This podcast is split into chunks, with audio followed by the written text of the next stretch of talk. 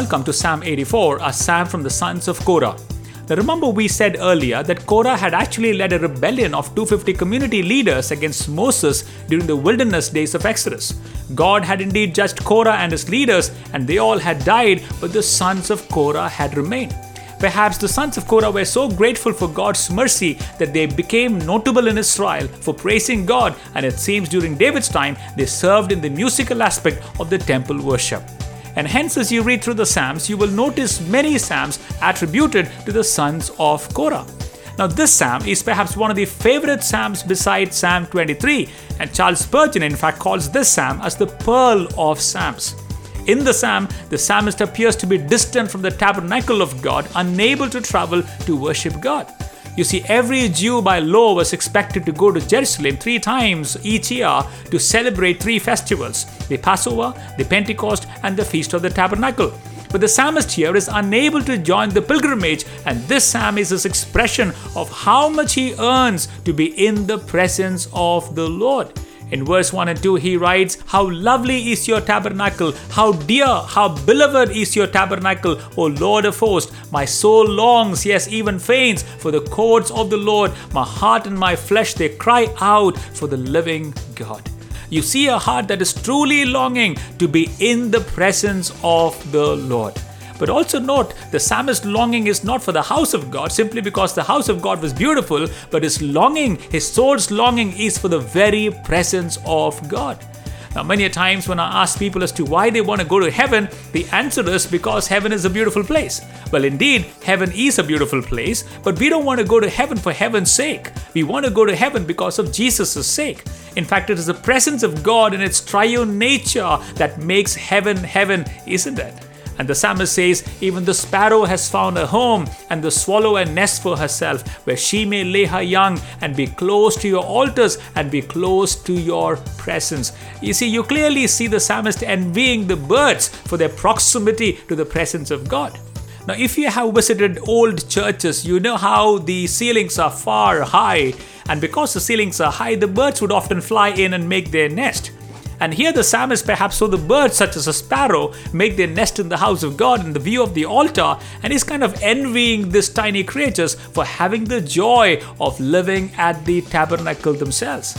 In verse 4, the psalmist moves on from envying the birds to envying the priest, for he says, Blessed are those who dwell in your house, for they get the chance to ever praise you, O God. In verse 10, he says, Oh, I would rather be a doorkeeper in the house of my God, for a day in your courts is better than a thousand elsewhere.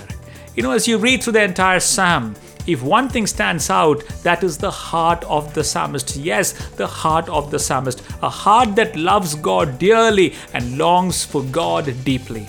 You see, the priest could have been as close as they could be to the altar, but if their hearts were distant, their proximity to the tabernacle is meaningless. But here is a psalmist who is far from the house of God, yet his heart is so close to the house of God. So, what really matters is our heart, isn't it? Didn't Jesus sound us on this in Matthew 15 and 8, where Jesus said, These people honor me with their lips, but their hearts are far from me? In Isaiah 29 and 13, the Lord says, This people draw near to me with their mouth and honor me with their lips, but their hearts are far from me.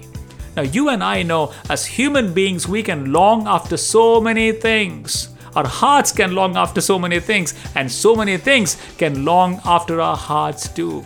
But the best thing we could do is to train our hearts to long after one thing, and that is the presence of God. There is this beautiful hymn called Come Thy Fount of Every Blessing. In fact, the third stanza presents to us a prayer that we all can make, and that is Prone to wander, Lord, I feel it. Prone to leave the Lord I love. Take my heart, oh, take and seal it. Seal it for thy courts above. Prone to wander, Lord, I feel it. Prone to leave the God I love. So would you take my heart, or take and seal it. Seal it for thy courts above. If I may ask, what are the longings of your heart?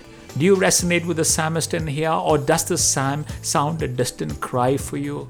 The psalmist is far from the house of God, yet his heart is so close to the altars of God. Friends, it doesn't really matter where you are geographically located today. What matters is where your heart is located and what is the longings of your heart. Shall we pray? Lord, you know my heart, and you know how often it longs for things other than God. And that is the bitter truth. I faint after things that cannot satisfy me. But would you help me, dear Lord, to long for you and for your presence to prayer and word and the company of the saints of God?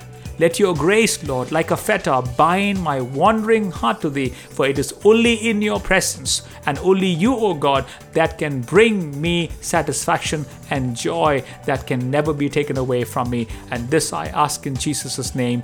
Amen.